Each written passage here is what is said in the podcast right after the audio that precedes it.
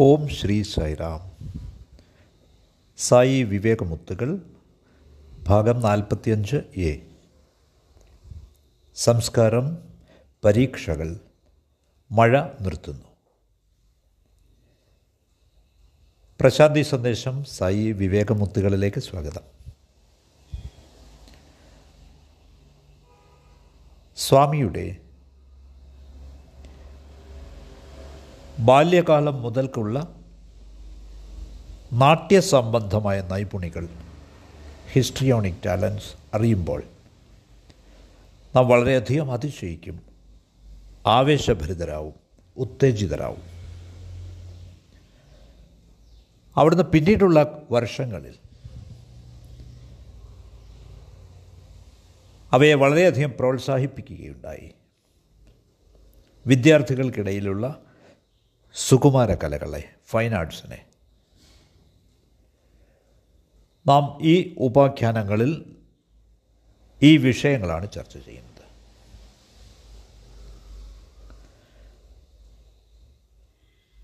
ബുക്കപ്പട്ടണത്തിൽ വെച്ച് പ്രകടമായ സ്വാമിയുടെ ടാലന്റ് സ്വാമിയുടെ നൈപുണി അതിലേക്ക് ഞാൻ നിങ്ങളുടെ ശ്രദ്ധ ആകർഷിക്കുകയാണ്.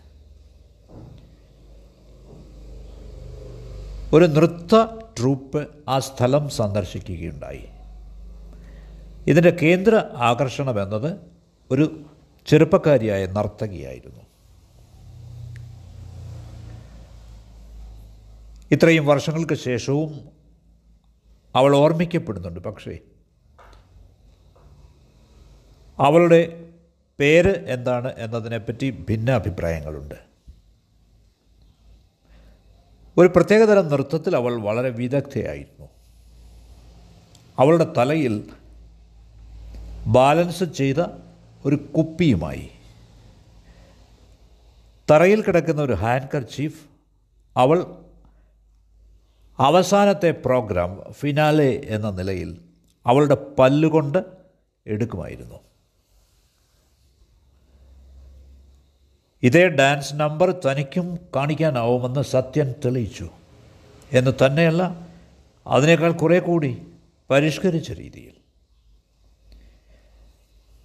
തറയിൽ നിന്ന് അവിടുത്തെ പല്ലുകൊണ്ട് ഹാൻഡ് കർച്ചീഫ് എടുക്കുന്നത് കൂടാതെ അവിടുന്ന് അവിടുത്തെ കൺപീലി കൊണ്ട് തറയിൽ കിടക്കുന്ന ഒരു സൂചി എടുത്തു. അതേസമയം അവിടുത്തെ ശിരസിൽ ഒരു കുപ്പി ബാലൻസ് ചെയ്തുകൊണ്ട്. ഇനി മറ്റൊരു സംഭവം. അരങ്ങേറി ഇത് സ്കൂളിലെ വാർഷിക ദിന പരിപാടിയോടനുബന്ധിച്ചാണ് സത്യന്റെ വൈവിധ്യപൂർണമായ നൈപുണികൾ ശേഷികൾ പ്രകടിപ്പിക്കപ്പെട്ട ചടങ്ങായിരുന്നു അത്. വളരെ പ്രസിദ്ധയായ ഒരു നടിയും നർത്തകിയും അവരുടെ പേര് ഋഷ്യേന്ദ്രമണി എന്നാണ്. അവരെയാണ് ഈ ഫണ്ട് സ്വരൂപണ ചടങ്ങിലേക്ക് ക്ഷണിച്ചത്. എല്ലാ ക്രമീകരണങ്ങളും നടത്തപ്പെട്ടു. ടിക്കറ്റുകളൊക്കെ വിറ്റു. ആളുകളെല്ലാം തടിച്ചു കൂടാൻ തുടങ്ങി. വലിയ ആൾക്കൂട്ടത്തെയാണ് പ്രതീക്ഷിച്ചത്. അവസാന നിമിഷത്തിലാണ് ഈ നർത്തകി ഈ ഡാൻസർ ഒരു വിവരം ഒരു സന്ദേശം അയക്കുന്നത് അയച്ചു കൊടുക്കുന്നത്. അവരുടെ അനാരോഗ്യം കാരണം അവർക്ക് ഈ പരിപാടിയിൽ എത്തിച്ചേരാനാവില്ല എന്ന്. അവരുടെ പേര് ഋഷേന്ദ്രമണി എന്നായിരുന്നു.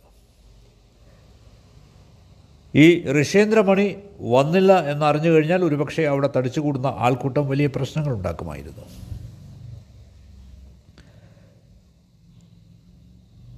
ഈ സന്ദർഭത്തിൽ നിന്ന് രക്ഷപ്പെടുന്നതിനായി സത്യൻ ഒരു നിർദ്ദേശം മുന്നോട്ട് വച്ചു. ഋഷേന്ദ്രമണിയുടെ സ്ഥാനത്ത് അവിടുന്ന് ഡാൻസ് ചെയ്യാമെന്ന്. വളരെ നിരാശരായ സ്കൂൾ അഡ്മിനിസ്ട്രേഷന് മറ്റു പോംവഴിയൊന്നുമില്ലാതെ ഉടനടി സമ്മതിച്ചു. ഈ നർത്തകിയുടെ ഡാൻസിന്റെ പ്രത്യേകത എന്തായിരുന്നു എന്നാൽ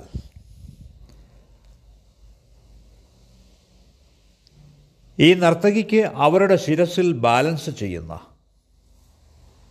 ഒരു കുപ്പിയുടെ മുകളിലായി ഒരു വിളക്ക് കത്തിച്ച് വെച്ചിട്ടുള്ള ഒരു പ്ലേറ്റുമായിട്ടാണ് നൃത്തം.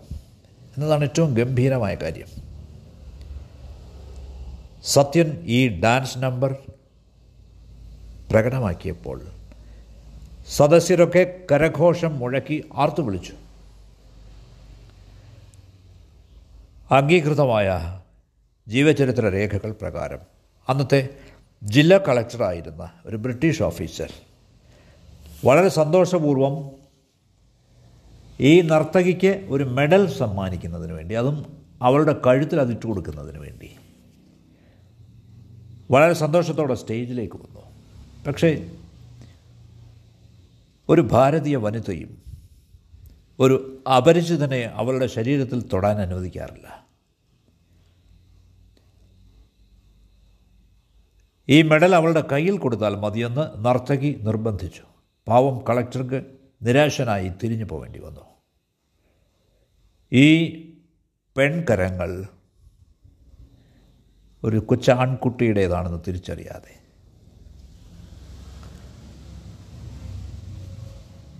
ഡിസ്ട്രിക്റ്റ് എഡ്യൂക്കേഷൻ ബോർഡ് പ്രസിഡന്റായിരുന്ന രാമസുബ്ബമ്മ രണ്ടാം ദിവസത്തെ ചടങ്ങിൽ വെച്ച് സമ്മാന വിതരണം നടത്തി. തലേദിവസം ഗംഭീര പ്രകടനം കാഴ്ചവെച്ച നടിയെ ഒരുപാട് പ്രശംസിച്ച് അവർ സംസാരിച്ചു. സ്കൂളിന്റെ കെട്ടിട നിർമ്മാണ ഫണ്ട് ഈ ചെറുപ്പക്കാരിയായ നർത്തകിയുടെ സഹായത്താൽ വളരെയധികം കൂടി എന്ന് അവർ അറിയിക്കുകയുണ്ടായി. അപ്പോൾ അവളെ ആദരിക്കുന്നതിനായി അവൾക്ക് ഒരു പട്ട് സാരി സമ്മാനിക്കുന്നതാണ് എന്നവർ പ്രഖ്യാപിച്ചു. ഈ നർത്തകി സ്റ്റേജിലേക്ക് വരണം എന്ന് അനൗൺസ് ചെയ്യപ്പെട്ടു. എല്ലാ സദസ്യരും വളരെ ആകാംക്ഷയോടെ അവൾ സ്റ്റേജിൽ പ്രത്യക്ഷപ്പെടുന്നതും കാത്തിരിക്കുകയാണ്. ആകാംക്ഷ ഭരിതരായ ഈ ആൾക്കൂട്ടത്തിനിടയിലൂടെ സത്യൻ സ്റ്റേജിലേക്ക് നടന്നു. അവിടുന്ന് അഭിനയിച്ച റോളിനെ പറ്റി ഒന്നും അറിയാതെ ഒരു ഐഡിയയും ഇല്ലാതെ സത്യനെ പോലീസ് തടഞ്ഞു. ഹെഡ് മാസ്റ്റർ അവിടെ നിന്നെ രക്ഷിച്ച് സ്റ്റേജിലേക്ക് കൂട്ടിക്കൊണ്ടുപോയി. എന്നിട്ട് അഭിമാനപൂർവം പ്രഖ്യാപിച്ചു തലേ ദിവസം വേഷപ്രച്ഛന്നയായി തങ്ങളെ രക്ഷിച്ചത് ഈ സത്യനാണെന്ന്. നോക്കൂ. രാമസുബ്ബമ്മ അവിടുത്തെ പ്രകടനത്തിന് സത്യനെ വാഴ്ത്തി സ്തുതിച്ചു. അദ്ദേഹത്തിന് സത്യനോട് വലിയ സ്നേഹവും കരുതലുമായിരുന്നു. സത്യൻ അവിടുത്തെ സ്കൂളും അവിടുത്തെ കുടുംബവും രണ്ടായി കാണാതിരുന്നതുകൊണ്ട് ആ ചെറിയ പ്രായത്തിൽ പോലും തന്റെ സ്കൂളിന്റെ അന്തസ് തന്റെ അധ്യാപകരുടെ അന്തസ് കാത്തു സൂക്ഷിക്കേണ്ടത് തന്റെ കടമയാണ് എന്ന് കരുതി.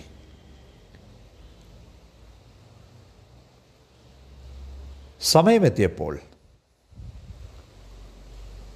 ബുക്കപ്പട്ടണം സ്കൂളിൽ നിന്നുള്ള യോഗ്യതാ പരീക്ഷയ്ക്ക് ഇരിക്കാൻ വേണ്ട മിനിമം ഹാജർ പോലും സത്യനുണ്ടായിരുന്നില്ല. എന്നിരുന്നാലും അവിടുന്ന് പിറ്റേ വർഷം elementary school leaving certificate E S L C പരീക്ഷയ്ക്ക് ഇരുന്നു. വിദ്യാർത്ഥികൾക്ക് ഈ പരീക്ഷ എഴുതുന്നതിന് വേണ്ടി വളരെ വിദൂരമായ പെനുക്കൊണ്ടയിലേക്ക് പോകേണ്ടിയിരുന്നു. കാരണം പരീക്ഷാ കേന്ദ്രമായി അതേ അന്നുണ്ടായിരുന്നുള്ളൂ. സത്യനും മറ്റു പോംവഴി ഉണ്ടായിരുന്നില്ല. വരും വർഷങ്ങളിൽ അവിടുന്ന് ഇതേപ്പറ്റി സ്മരിച്ചിട്ടുണ്ട്. ആ പരീക്ഷ പെനുക്കൊണ്ടയിലാണ് നടത്തപ്പെട്ടിരുന്നത്.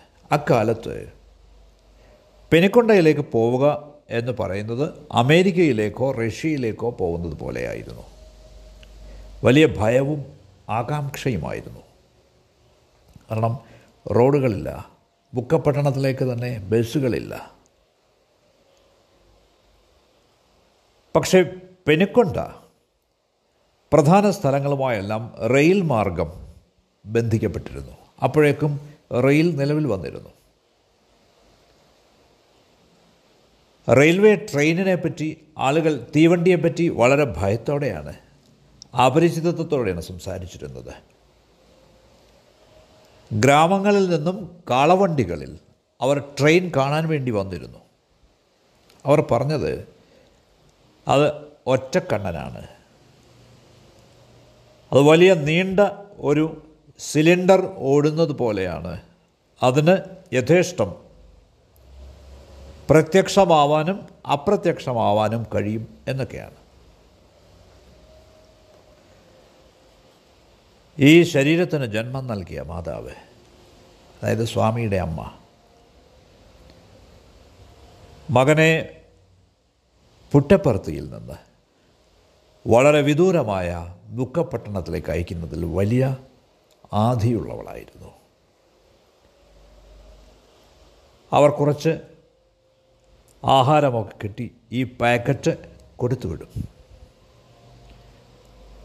അക്കാലത്ത് ലോഹം കൊണ്ടുള്ള മെറ്റൽ ലഞ്ച് ബോക്സുകൾ ഒന്നും ഇല്ലായിരുന്നു.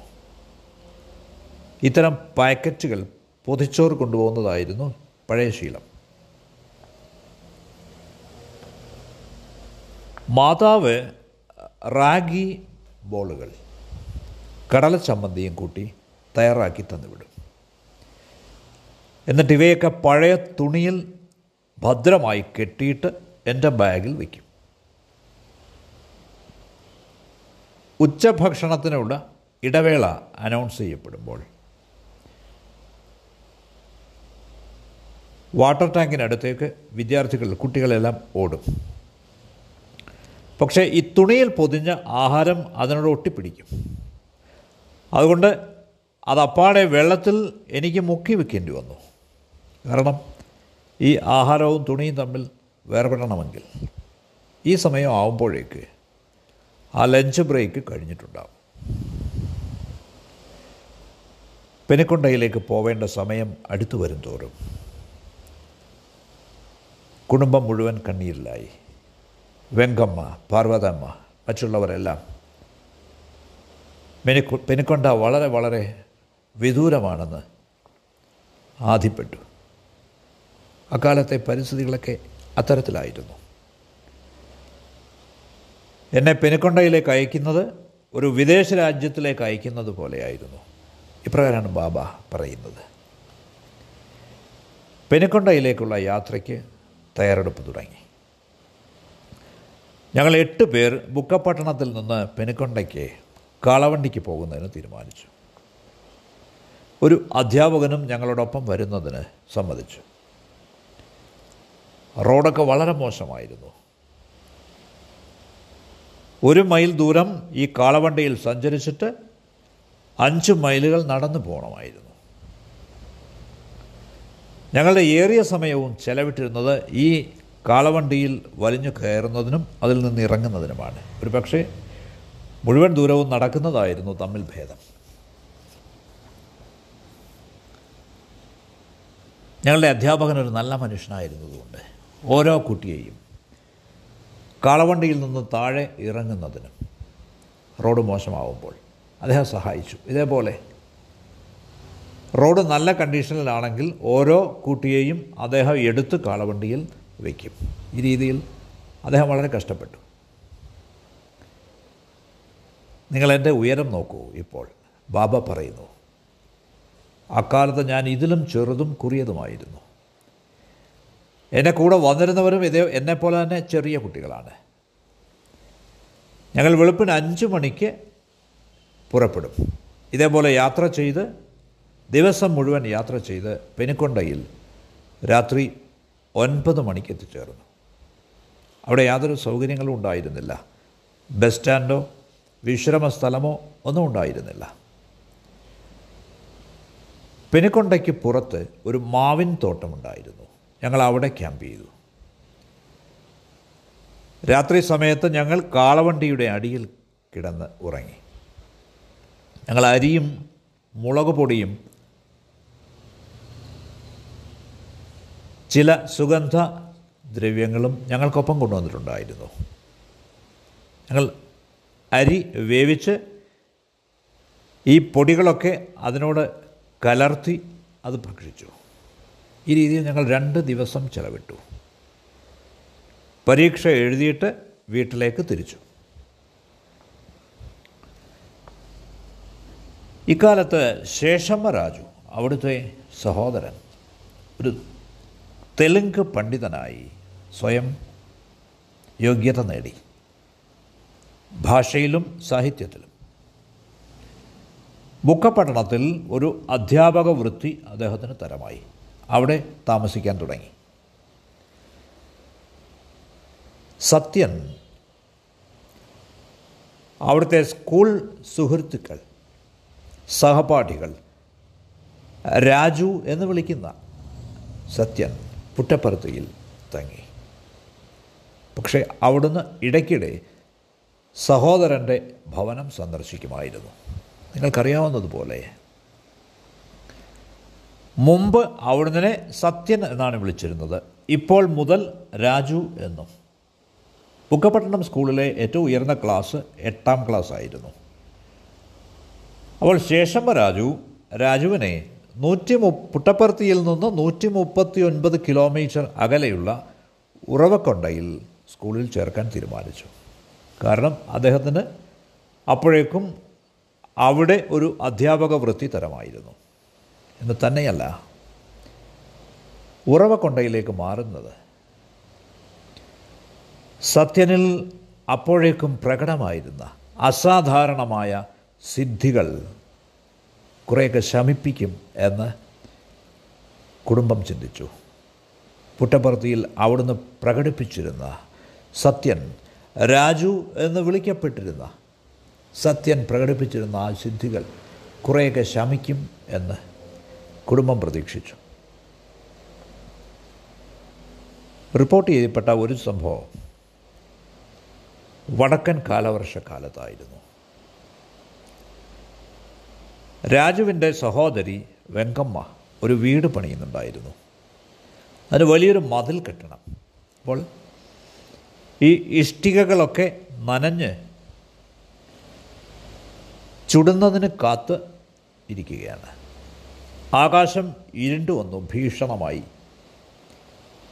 ഒരു മഴ പെയ്താൽ ഈ ഇഷ്ടികകളൊക്കെ കളിമൺ കൂനയായി മാറും. ഒരു സംശയവുമില്ല. സഹായിയായിട്ടുള്ള ഒരു അയൽവാസി വെങ്കമ്മയോട് പറഞ്ഞു ഈ ഇഷ്ടികകളൊക്കെ നമുക്ക് കരിമ്പോലകൾ കൊണ്ട് മൂടാം.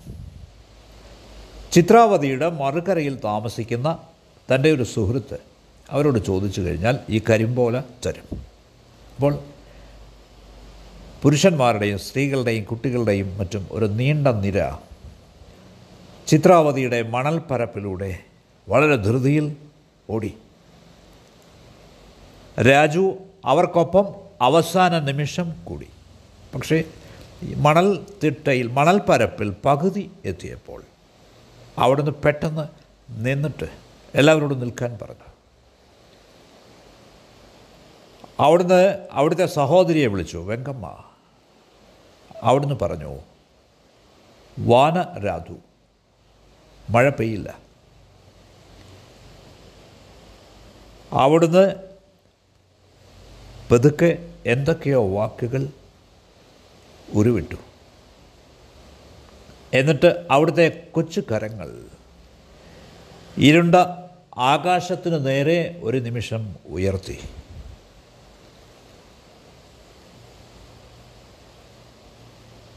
ആ കാറ്റിനു മീതെ മേഘങ്ങൾ മഴ അതനുസരിച്ചു.